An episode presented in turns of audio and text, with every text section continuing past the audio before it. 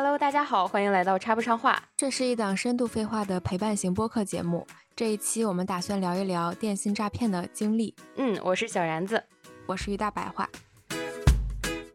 耶，你终于回来了！你知道你出差这一段时间，我觉得我好寂寞，没有人跟我聊天。你知道冯巩的经典开场是什么吗？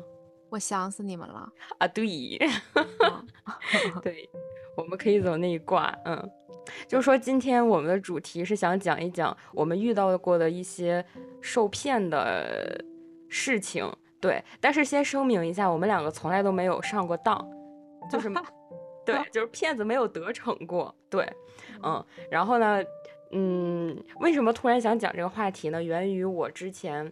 也就是上个月的事儿吧，就是在微博上竟然再再再一次的遭遇到了一个诈骗，而且我我认为这个诈骗类型还挺新型的。就对于我自己来讲，可能对于一些经常呃受到这种骗子骚扰的朋友们会觉得这个已经屡见不鲜了吧？但是我觉得还挺新奇的。然后同时也想就是在这里做一个分享，能够提醒一下我们的听众朋友们，如果遇到类似的情况，请提高你们的警惕。嗯，就是千万不要上当，不要给骗子可乘之机。嗯嗯，我大概回顾了一下我的呃受骗的历程，我把我的受骗类型，哎，不能说受骗，感觉好像我真上当了似的。我把骗子们诈骗我的类型大概分成了两种，第一种呢是那种打电话的诈骗，也就是我们平常通俗讲的那个电信诈骗。第二个呢。就是网络诈骗，这个网络诈骗涵盖于各种媒体上，或者是社交网络上，或者是社交媒介上面，可能会有人去联系你，然后最终他们的目的是希望你向他转账，嗯，就是把你的钱成功骗到手，嗯嗯，呃，其实还有一类是那种 A P P，我之前看社会新闻有遇到过，但是我本人没有遇到过，就是在 A P P 上面上当受骗。嗯，因为好像大多数，我记得我曾经看过的新闻讲的是，骗子们会比较喜欢用借贷这个方式，或者是借贷 APP 去坑你的钱，或者是像是那种钓鱼执法，就是一开始告诉你，你点一点他们的什么东西，你就能赚到钱，你就可以提现，然后你一开始发现你真能提五十，能提一百，然后最后你就会。人的名字叫贪婪，就是你最 最后野心越滚越大，你就想越赚越多，然后结果当你上千上万甚至上十几万的时候，你就发现这个钱提不出来了，没有了。对，就关于 A P P 的诈骗，我知道的曾经看到过的社会新闻类型是这样。嗯，那我就先起头吧。鉴于于大白话说他仔细回想了一下，好像。好像他没有什么 被骗的经历，然后我就说这个话题我非常的陌生，就是甚至一时之间都 不知道如何接话。你说，然后嗯，我感觉到了深深的凡尔赛。我认为于大白话正在影射我智商不高，所以经常被骗子盯上。没，我很我我没准儿你讲着讲着我就想起来我之前被骗过的经历了。可以，那我就先抛个砖，希望你能引个玉，能引你这个玉出来一下。我我尽量，我尽量。行，那我就先从我们最常见的电信诈骗讲起吧，就是给你打电话的那种。首先呢，有一次我觉得电信诈骗是让我真的非常仔细的思考，这是个骗子还是真实的事儿。的一一次受骗经历，是我当时坐在我的工位上面，敲着我的键盘啊，正在忙碌的搬砖中，然后我就接到了一个电话，这个电话说的煞有介事，就对方一听就是个挺年轻的小姑娘，而且还带了一点儿呃方言，我说不清是什么那种是什么方言，感觉听上去有一点点像呃川渝那一片儿的普就是普通话，因为他普通话可能还带着一点自己的。呃，口音这样对，然后他就会说说，喂，请问你是您是叉叉叉女士吗？就是这个叉叉叉是我的真实姓名啊。然后我说是，您是哪位？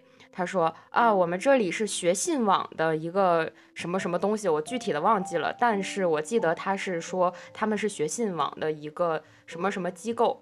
然后他主要想跟我表达什么呢？他想表达的是。我在这个学信网上面，就是根据这个学信网的账号，好像是注册了一个像是那种金融账号，就是大概那个意思，就是每一个大学生或者是每一个学生，你这个学信网不是上面会有你的学历嘛？就是每一个学生好像都是要录入这个系统的。然后他的意思就是说，每个学生录入这个系统以后，都会自动生成一个类似于你个人专属的一个呃账户。然后这个账户呢，里面平时是没有钱的啊，呃，但是这个账户是提供一些金融服务的，你可以选择用或者不用。但是很多人毕业了以后呢，呃，因为学信网的这个账户还在，所以他联系我的意思是说要让我亲自注销这个账户。他是他的意思大概是说，你要不注销这个账户的话，后面等到他们什么系统升级还是改革什么东西的，呃，大概那个意思就是说我这个账户就会欠钱。然后我到时候就会身负重债，然后我可能会就是倾家荡产也还不起的那种，就也没有这么夸张啊。因为如果这么夸张，我一听就知道是骗子了。这个是我后来自己引申出来的一个比较戏剧性的 一个讲法吧。嗯。但是我当时为什么仔细的在思考这个人是不是骗子呢？呃，就是让我很害怕的一点是他不仅知道我的真实姓名、我的手机电话。因为其实说实话，现在这个信息时代，我们的姓名和电话被泄露已经是挺常见的事儿了，嗯，所以我如果光凭这两个信息，我不会起疑心。我觉得最让我觉得就是，啊，就是有点不寒而栗的那种感觉哈，是他还知道我的毕业院校，就是他非常明确的说出了我的母校的名字。除此之外，他还一位一位的报出了我的身份证号。就是很吓人，就是会不会是真的呀？是吧？你看你，你看你听我描述，你现在是不是也已经开始怀疑了？不是，关键是如果是我的话，当他跟我说他是谁谁谁的时候，我就会直接挂掉，因为我从来不听啊这些人的电话。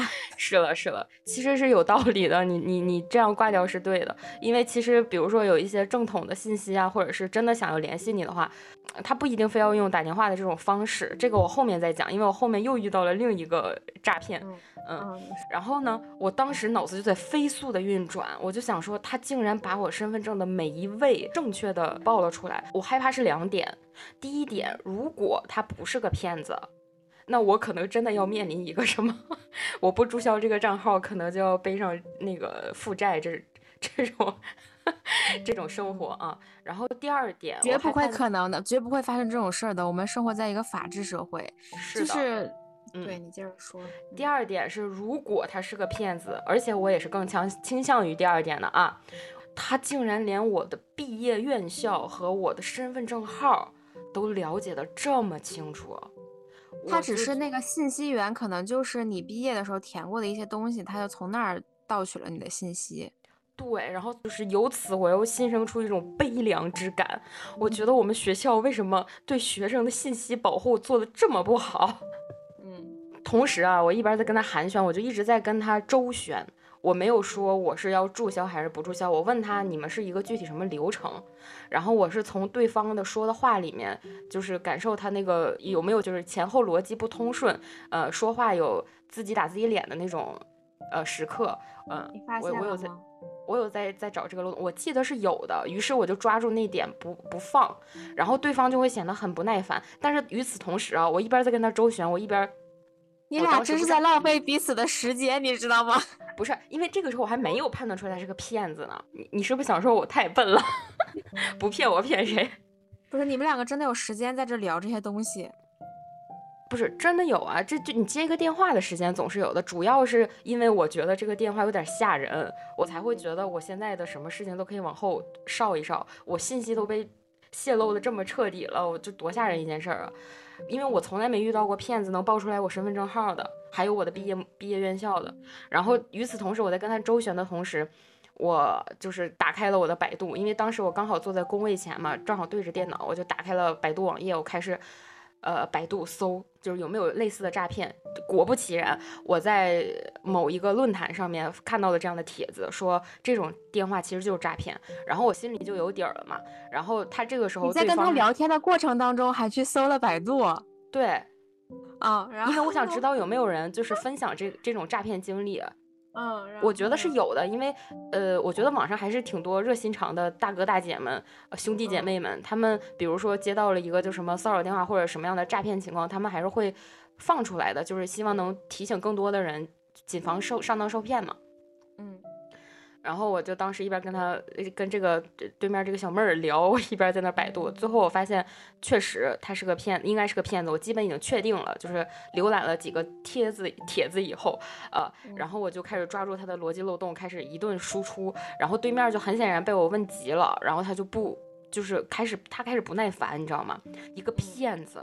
一个骗子，我好歹也是他的客户，客户不应该是上帝吗？他对待上帝的态度是什么？你知道吗？他说：“哎呀，你爱信不信，反正最后呃出了事情你自己负责，就这样。”嗯嗯。然后我就很生气，我觉得你作为一个骗子，连职业道德那种服务精神都没有，你好歹能不能甜言蜜语的骗一骗我？你还吓唬我，然后我就说那个你是骗子吧，然后我就给挂了。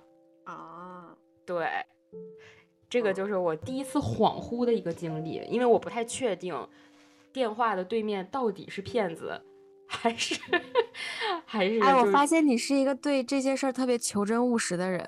我觉得当我接了电话，他跟我我说我说喂你好，他如果跟我说他报出来他的任何一个单位，只要跟我的工作没有什么关系，我都会直接挂掉。那那那你也我是一个非常不爱接电话的人，就是我唯一接的电话，就是我一般电话响了我也不怎么接。然后如果是工作日的时候，就是。呃，一些同事的电话会接，然后一些其他的电话，只要接起来跟我的工作不相关，我就会直接挂掉，或者他不是我认识的人，我就会挂掉。哦，就我不会接任何类似的电话。哦，那那这是一个很好的习惯，请你继续保持。我妈妈好像也是这样的，就是所以她目前为止没有。因为我特别讨厌接接电话，我就就觉得贼烦。是的，是的，哎，反正我妈也是，就关于这种不认识的陌生电话，从来不接，就直接挂掉。所以我妈也从来没有让我操心，她会不会被上当受骗这种 这种情况，挺好的。我觉得，我也不知道我这种治学精神为什么在对待骗子上。是的，我听你认真的聊，你还在这百度的时候，我都已经 觉得很震惊了。我不知道为什么我就是发挥这么淋漓尽致啊，将我的治学精神发挥到了这个上当受上当受骗上。还有呢，其他的经历？有有有。然后第二个经历是，先预个告，第二个经历是惊动了我当时租的那一片那个房子的片警的一个程度。行吧，我们都给片警添过乱。哦，你也有添乱的经历是吗？就是自如他那个什么，他那个，我想起来了，你搬家的时候是吧？嗯，嗯嗯。哎，其实是这样的，让我们来进入第二次受骗经历。嗯，当然未果，未果，未果啊，未遂，骗子未遂。这一次的经历仍然是在我勤劳的搬砖的时候，在某一天的下午，接到了一个电话。这个电话说。我的五险一金有问，就是有一个什么样的问题，需就是因为我是异地的社保卡，嗯，然后他说我的五险一金有一个什么样的问题，需要我就是参与配合吧，就类似这个意思，嗯，但是但是这个我其实觉得还是挺容易识别出来是诈骗的，但是我当时真的是懵了一下，那个时候我大概也就刚。工作就是也没两年儿吧，我觉得就是对于社保啊、五险一金啊，就这种东西，其实是处于一个 迷茫期。我觉得什么都是就是公司在弄，我我自己根本都不知道，然后甚至也不知道自己有什么样的合法权益。所以当时接到就关于这个我陌生的领域的一个电话的时候，我还是愣了挺久的。其实我脑子里在飞速的旋转运转，我说。我想说，这到底是不是个骗子呢？他说的非常的真实，呃，然后他的那个语气，就是这个骗子啊，是一个，嗯，能听出来是一个比较年轻的男性，就是真的挺像是那种，呃，就是办这个事儿的那种警察或者是公务员的那种声音吧，嗯，然后他就说你需要带着你的证件，然后回到你这个社保卡的这个你你申请的申请地。然后去办一个什么什么东西，然后他告诉我他是他是哪个哪个哪哪个哪个警局什么什么，然后他告诉我是你你要去哪里哪里办，就说的可真了，然后就是然后我一寻思这这不是政府机关吗？这不也他说的那个地儿什么的，就一下给我干懵了。然后好在哦，我当时我身边。呃，是有两个，有一个大哥，他是我那个同事，他是比较有人生阅历的一个人，然后他就跟我讲说说说这是骗子电话，你不要信。然后 就是他真的，一听我我，因为你知道，就是骗子在跟你打电话的时候，你就会不自觉的 重复对方的话。就是对方跟我说那个你的社保卡怎么怎么地，然后说啊我的社保卡怎么怎么地，就是 会被带入到这样一个非常神奇魔幻的一个领域。所以我旁边的那位同事大哥，他是全程听到了我在说什么，他就大概听出来了这是一个骗子，他就说这是骗子电话，你不要信。然后我就说好的，我说你是骗子吧？我对每一个骗子，真的，我觉得这些骗子骗到你挺不容易的，给你拨通这个电话，真的耽误了他们今天的 KPI。我真的对每一个骗子都说过你是骗子吧，我也不知道我为什么要说这句话，但是我就觉得从我的这种疑问，就是疑问句中，就是能让对方知道我不是好骗的，我已经识破了你的身份，我要跟他打心理战，在心理上先赢过他，我在心态上先占据高峰，你知道？嗯，然后后来我就把这个电话给挂了，嗯。挂了之后呢，我就跟我同事学这件事儿，然后我同事说这种其实是诈骗。我说那他得咋骗我呀？因为我我我在想，就是他也没有让我转账，是吧？嗯啊，就是就是怎么怎么骗我呢？然后他说其实就是骗你去去一个地方嘛，但是那个地方是个假的地方，然后你去的时候就会有人接待你什么，但其实他们是一伙儿的，然后最后可能就直接把你给绑了，你都不知道。嗯，对，然后可能你就。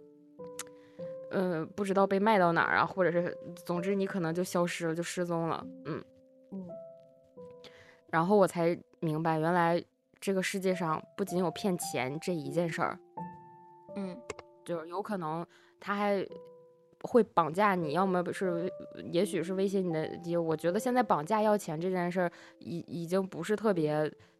那个这这这种的已经不太常见了，而且我家也是一个很普通很普通的家庭，没有什么钱可以可以赎我，就真的，我觉得他真说我哪天被绑架了，跟我爸妈说。你女儿已经被绑架了，请你立刻拿出什么那个几百万，然后赎金。他为啥绑你啊？就是骗子也不是路边上随便找个人就绑了，是吧？对呀，所以就说是嘛，就是说但但也不太不太会绑你了，但是他可能会骗你，比如说呃就就是人贩子嘛，卖掉你，就是总会有用处的，甚至去卖你的器官也是有可能的。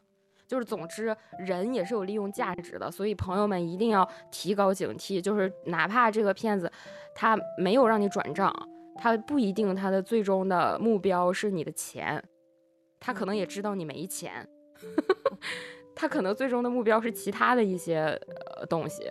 对，所以还是要提高警惕。嗯。然后这件事儿为什么惊动我们片儿警了呢？是因为给我打电话的那个电话号码被。呃，被识别为是那种骗诈骗电话了。嗯，我用的手机电话卡的运营商是联通。嗯，我估计可能他们什么中国移动、联通、电信啊，应该都跟公安是有一个网络系统是可以连接的，所以他们有有一些诈骗电话，比如说已经被标记了，或者说曾经有人被举报过之类的。呃，我在接到这个电话以后，就联通就会立刻给我发一个消息。呃，警好像是公安局也会给我发一个消息，说谨防上当受骗。您刚才呃接听的电话很有可能是诈骗电话。嗯，我我第一次收到这个短信，我就觉得，呃，现在我们这种反诈的系统还是挺强大的，它起码能识别到我接到了一个诈骗电话，也就是在我接完诈骗电话的十十分钟到十五分钟之间吧。嗯，然后我就接受接到了公安局的电话。啊，是一个温柔的小姐姐。她说：“你刚才是不是接到了一个什么什么样的电话？”呃，就是我说是的。然后她说：“这个电话是诈骗电话，你不要上当。”就是她都跟你聊什么了？因为可能啊，我跟那个诈骗电呃那个跟那个骗子聊的时间有点长，已经聊到十分钟了，好像。嗯，我估计骗子不想挂挂断的一个原因，也是因为感觉感觉我这人能跟他聊十分钟，聊了是吧？对，就感觉你想啊，可能大多数，呃，人遇到骗子的话，都像你一样直接挂掉，甚至他们是都来不及沟通。但是我这样的人呢，是已经跟他沟通十多分钟了。我觉得这骗子想，嘿，这感觉有戏呀，那就继续聊呗。所以骗子也迟迟没有挂电话，然后但是我也迟迟没有信，就是我还本着一个求真务实的精神，在跟骗子说你是骗子吧，就是这样的一个情况。嗯嗯，然后那个。公安局的小姐姐就说这是一个诈骗电话，然后就询问我刚才跟那个骗子聊了些什么，我就大概的重复了一下那个骗子跟我讲的关于我五险一金啊、社保的一些问题，一一些那个话语什么的。这个警察小姐姐就说啊，这个就是骗子的一种话术，她就告诉我是一种呃诈骗手段，她说你不要相信，然后如果已经有经济交易了，就是那个意思，就是让我及时报警。如果没有经经济交易的话，就是让我谨防上当受骗。然后我就说好的，没有问题。然后我就挂断了。挂断那一刻，我觉得还挺丢人的。我觉得我长这么大了，第一次，你说小时候被老师啊、父母啊、长辈们教教育或者是教导说，呃，小心上当受骗，不要被骗子骗到了。也就算了，现在呢是执法人员跟我说你不要被骗，我就觉得我就有点丢人，你知道吧？的的确有点丢人，谁会跟他聊十分钟呀？就我真第一次遇到嘛，就这不是第一次遇到嘛。我那一刻其实是觉得有一些挂不住的，然后我以为这件事情就结束了，结果没有想到的是，我在下班之前，是吗？是的，就是晚上五六点钟的时候，我又接到了一个电话，这个电话呢是我当时。呃，住的那个出租屋的那一个辖区的片警，然后他给我打个电话，他说你今天是接到了一个诈骗电话，对吗？我说是的。他说那个，那今天晚些的时候，你大概什么时候下班？我说我八点多下班，呃，回家可能也得九九九点多了。呃，然后他说，那那好，今天晚上你下班以后，我会上访到你家去给你进行一个普法宣传，就跟你跟你交流一下这件事情。嗯嗯，然后我当时就觉得我们上海的民警们就是好棒啊，就是他们真的好有责任感，很有责任心，而且，嗯，对，就一定要落实到每一处，这点我当时还是挺挺挺挺震撼的，觉得。嗯，后来我我下班了以后，先是呃遇到了一个警察，那个警察呢。是在我们家小区的一个侧门的门口，就是停，他还把他警车停在那儿，穿着警服站在路边跟我说这件事儿。我当我当时觉得路过我的路人看我的眼光都变了，嗯，然后 然后他就说就说你今天这个诈骗电话一定要小心啊，现在怎么样？然后以后如果遇到了类似的情况，要及时呃，比如说举报他或者是怎么样的啊，嗯，就不要上当受骗。然后这就是聊了一些，然后他。我以为这件事儿结束了，结果话锋一转，这个大哥说，啊，后面还会有一个你们这个辖区的片警去联系你的。嗯，我说啥？我说我说还还还联系我？他说是，说因为他不负责这一片儿，只是今天就是跟我简单的就是交流一下，然后后来，于是我我已经具体的有点忘了，我是当天晚上还是第二天晚上，那个片警小哥终于上门了，就真的是敲我家门。嗯，上门，然后，然后跟我说，我甚至觉得邻居可能都能听见他站在楼道里跟我 说这些事儿，我一下就觉得我的社死场社死范围又扩大了。嗯嗯，然后他就说，就特别年轻的一个小哥，他就说我是负责这一片的那个什么什么，你们民警什么什么，你可以存一下我的手机号，怎么怎么样。然后他就说，他就开始问我说，你平时会有就是有一些什么？呃，异常的 A P P 嘛，就是你会用一些什么 A P P 是比较异常的吗？他就这么问我，我说没有，然后我就他说你怎么怎么样的，就开始聊我我平时就是上网是不是自己泄露了一些信息或者怎么样的，然后我说也没有，嗯，我说我说再一个，其实现在大家的是的各种信息被泄露都挺严重的，嗯，我说就是不是我想不想。泄露的问题是这个东西，我不知道中间经过了什么，就是我的身份信息等等啊。然后他就立刻说说说，对我们现在也正在呃努力的去加强这一块的监督，然后以及就完完善这一块的治理策略之类的。嗯，就大概聊了一下，然后就结束了。嗯，这是我第二次的跟骗子对线的一次经历。对，嗯然后我觉得还挺长知识的，而且当时那个小哥就跟我安利了那个，反诈 APP，对，是的，然后我就下了下载了一下。嗯国呃，这个 A P P 叫做国家反诈中心，安卓和 iOS 都有，呃，朋友们可以下载一下。嗯，但是嗯我说句良心话啊，我觉得这个 A P P 我最开始用的时候不是非常的通畅，啊、就大概去年的时候，我连注册都注册不上，它老显示我异常，我觉得是可能他们这个 A P P 的服务器啊，或者是端口什么的可能崩了。然后那段时间就没有办法注册，所以我连用都用不了。于是呢，我就卸载了这个 A P P 一段时间。但是呢，前不久我又下回来了。我为什么又下回来这个 A P P 呢？是因为我又经历了我的第三次网络诈骗。真的，我觉得你应该反思一下你自己。我，我这，我听到现在我都没有想起来任何我 被诈骗的经历。好的，好的，嗯好的。嗯，你说，那既然这样的话，我就直接说我的吧，因为你也想不起来，也没啥可分享的。今天就尽情的嘲笑我吧，我就是这样一个善良、单纯、天 真、容易上当受骗的人。你说，我好想听呀。嗯，但是我真的一次都没有让骗子得逞，我每次都说理直气壮的说，我说你是骗子吧，嗯然后我就把电话给挂了。对嗯我的第三次经历呢是比较特殊，是在微博上被骗的。我是真的第一次经历在微博上被骗。嗯，是怎么个情况嘞？是这样的，我那天呢正在刷微博，嗯刷到了我的一个大学同学。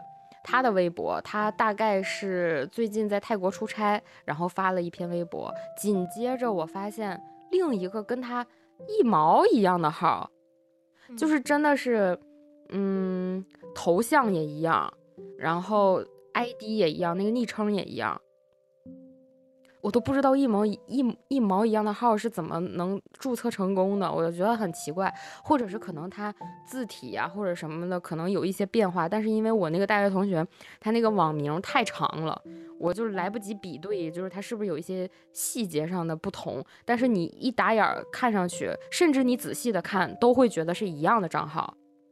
然后我紧接着看到一个一模一样的账号，但是是发于国际版微博，发的呢跟我刚才刷到的那条我同学发的他在泰国出差的那个那条微博的内容是一模一样的，从图片到文字都是一样的啊。然后我就给这个账号点了个赞，就国际版微博发的这个微博点了个赞，就是一我我也给我那个正常的那个账朋友的那个正常的账号也点了个赞，我以为是我系统出 bug 了，我以为我手机出 bug 了，就是他一条微博显示了两次，嗯。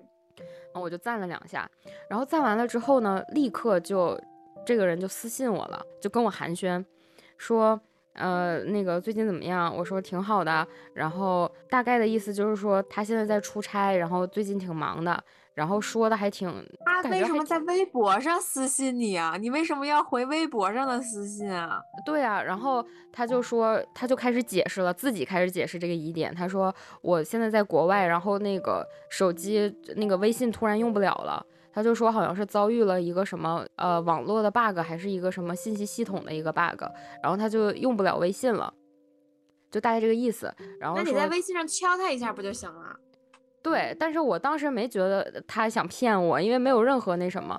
然后我我我压根儿没有考虑过在微信上就是找他问找他本人问一下这事儿，你知道吗？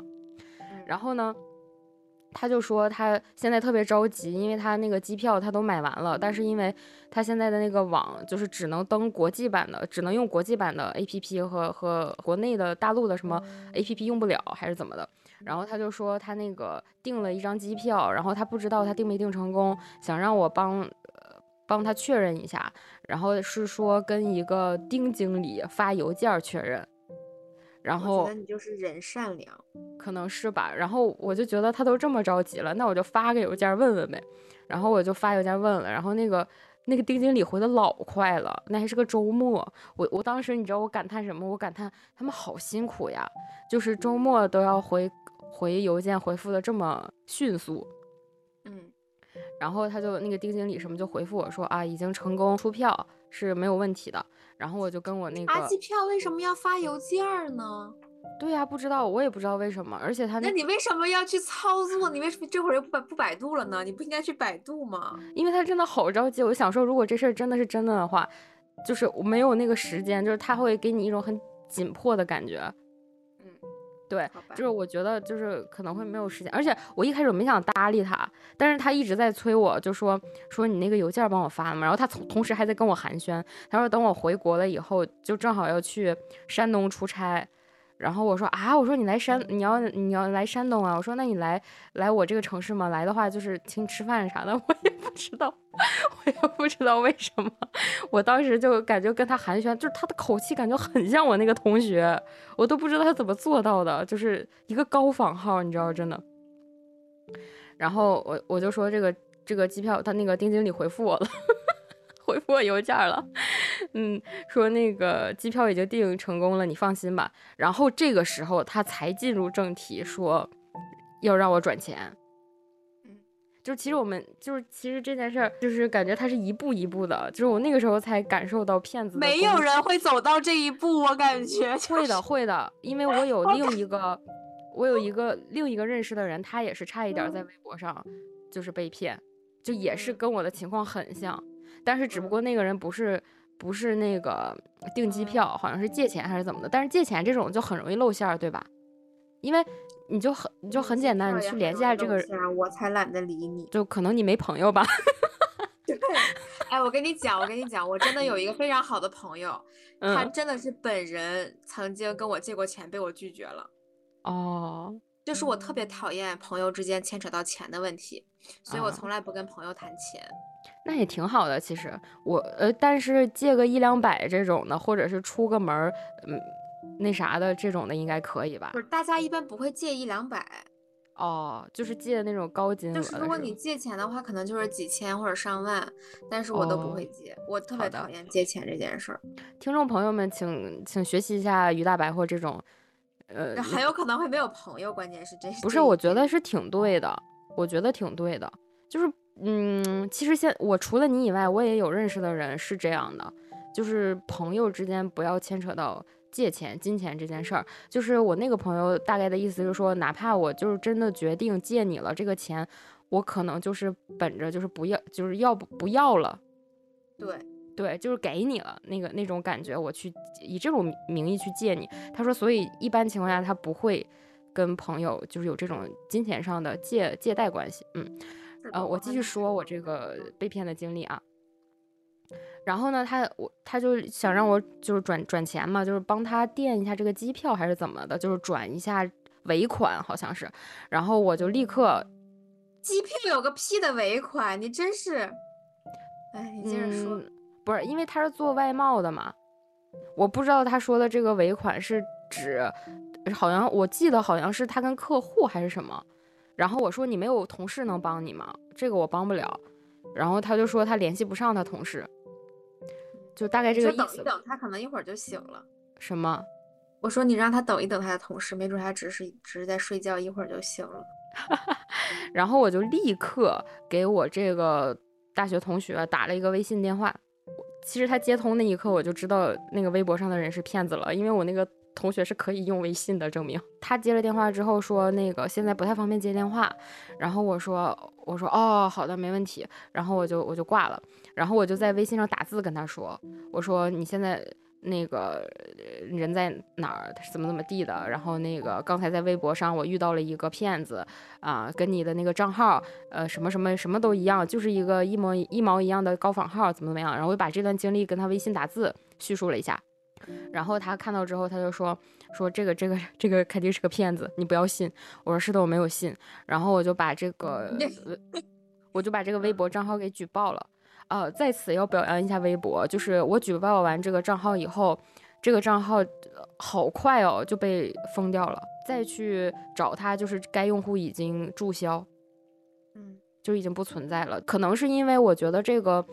呃，首先它涉及到的这种诈骗行为还是蛮严重的，啊，呃，另一个是我觉得我的证据给的很全，就是我把我跟这个骗子的截图，以及我跟我朋友我在微信上面跟我朋友的那个微信的对话截图都当做那个证据图片给上传了，嗯，处理的还还是挺快的，嗯，大概就是这样子啦。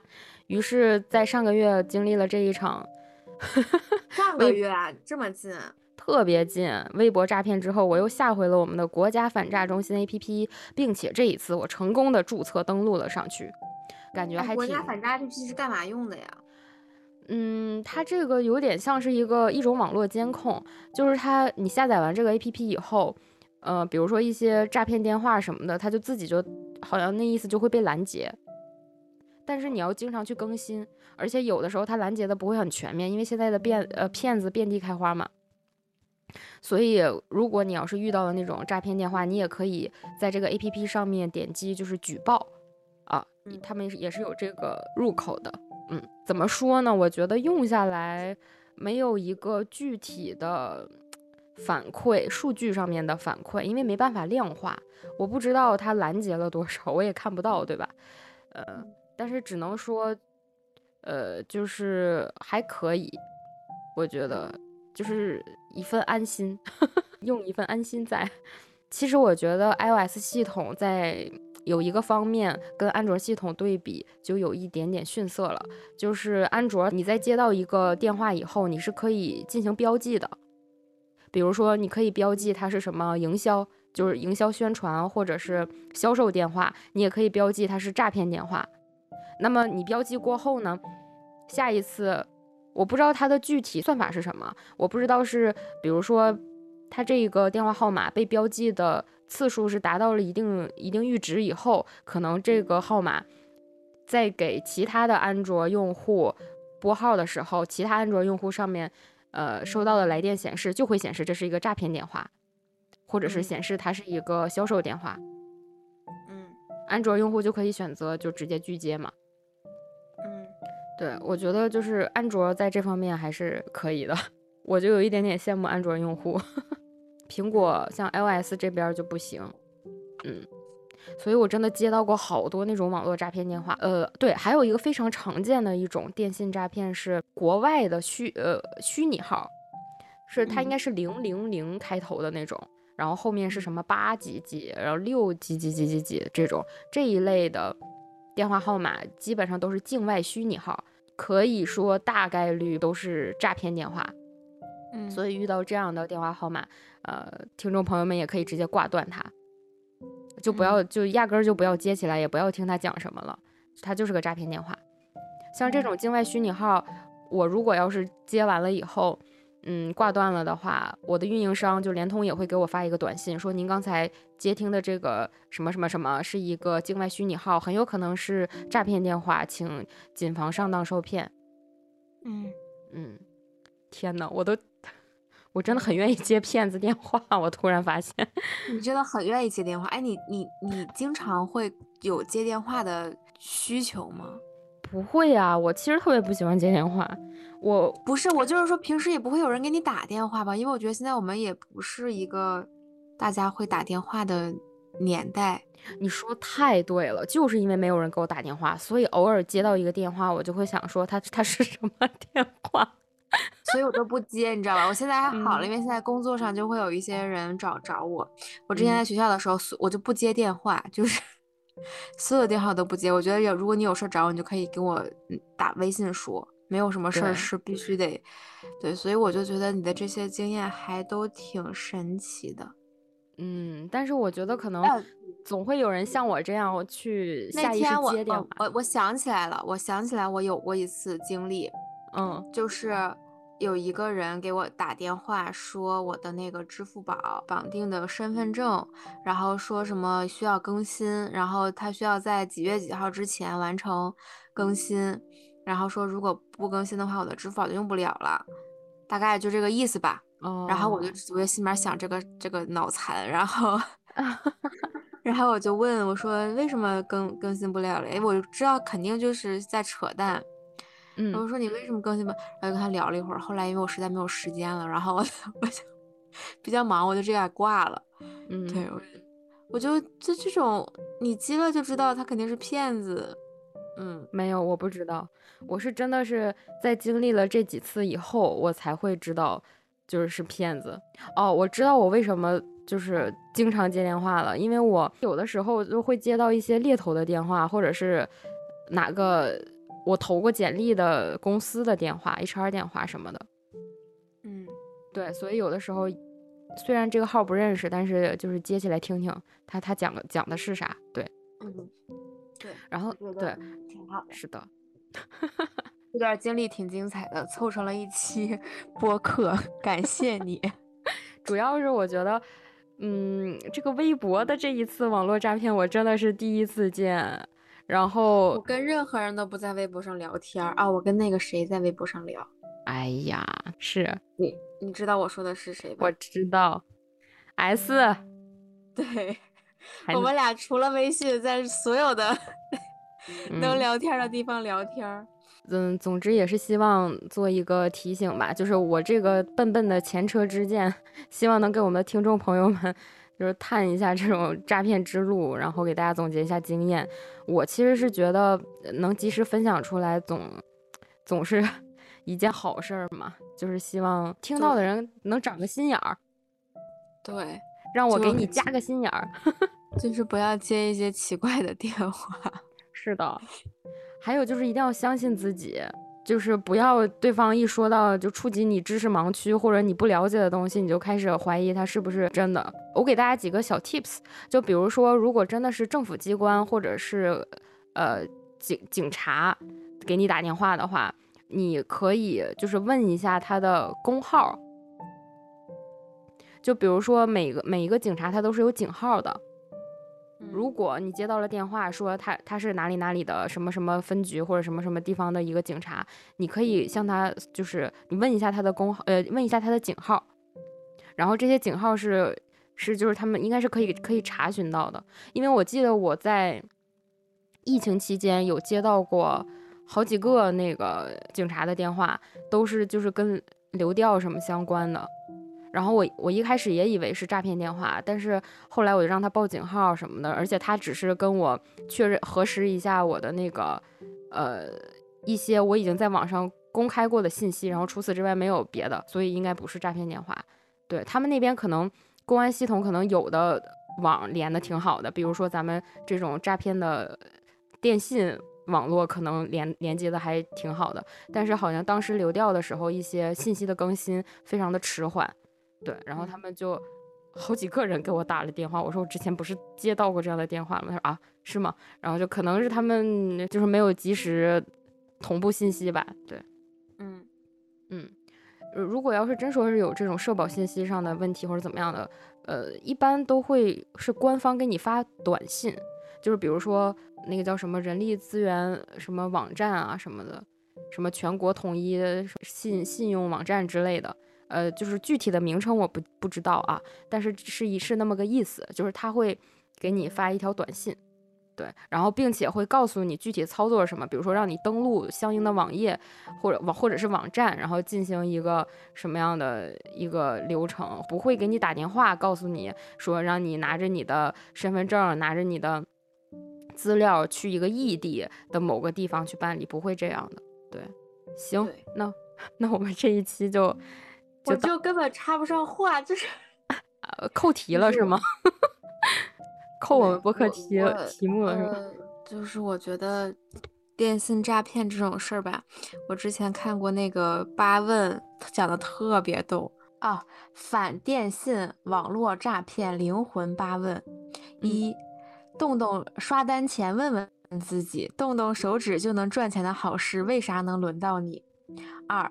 网恋前问问自己，人靓声甜的小姐姐，温柔帅气又有钱的小哥哥，为啥还需要网恋？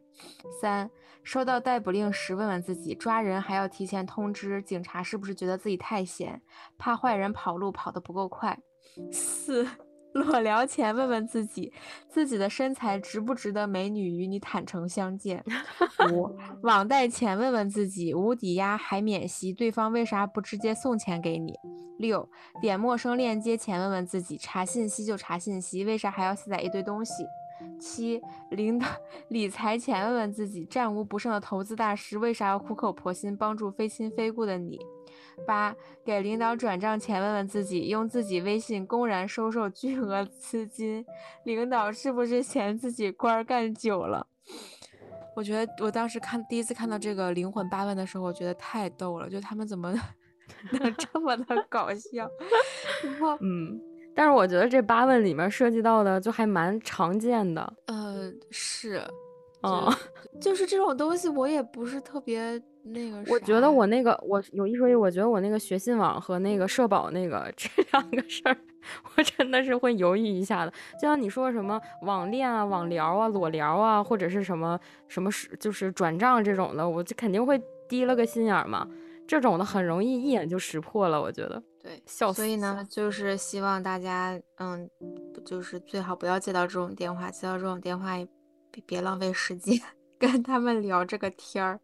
嗯，浪费了时间也不要后悔，你还没有被骗成功，我要给自己找补一下。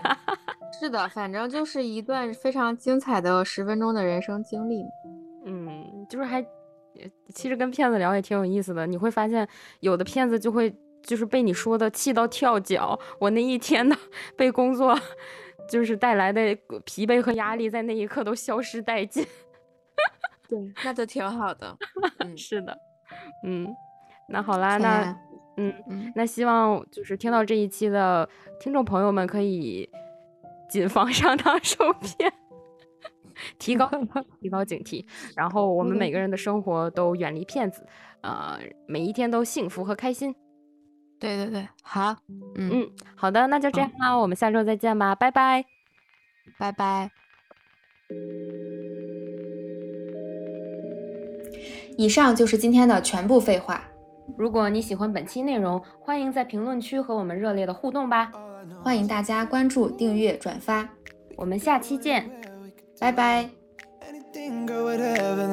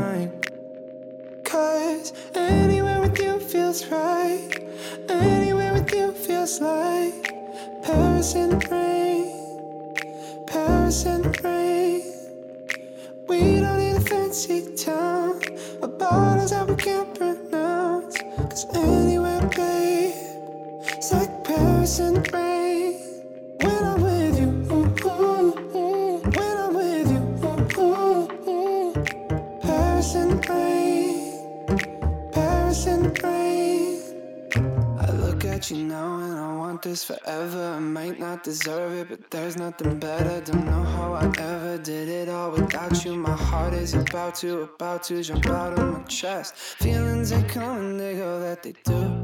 Feelings they come and they go, not with you. Late nights and street lights and the people look at me, girl, and the whole world could stop. Anywhere with you feels right. Anywhere with you feels like Paris the rain. Paris the rain. Fancy town or bottles that we can't pronounce. Cause anywhere, babe, it's like Paris in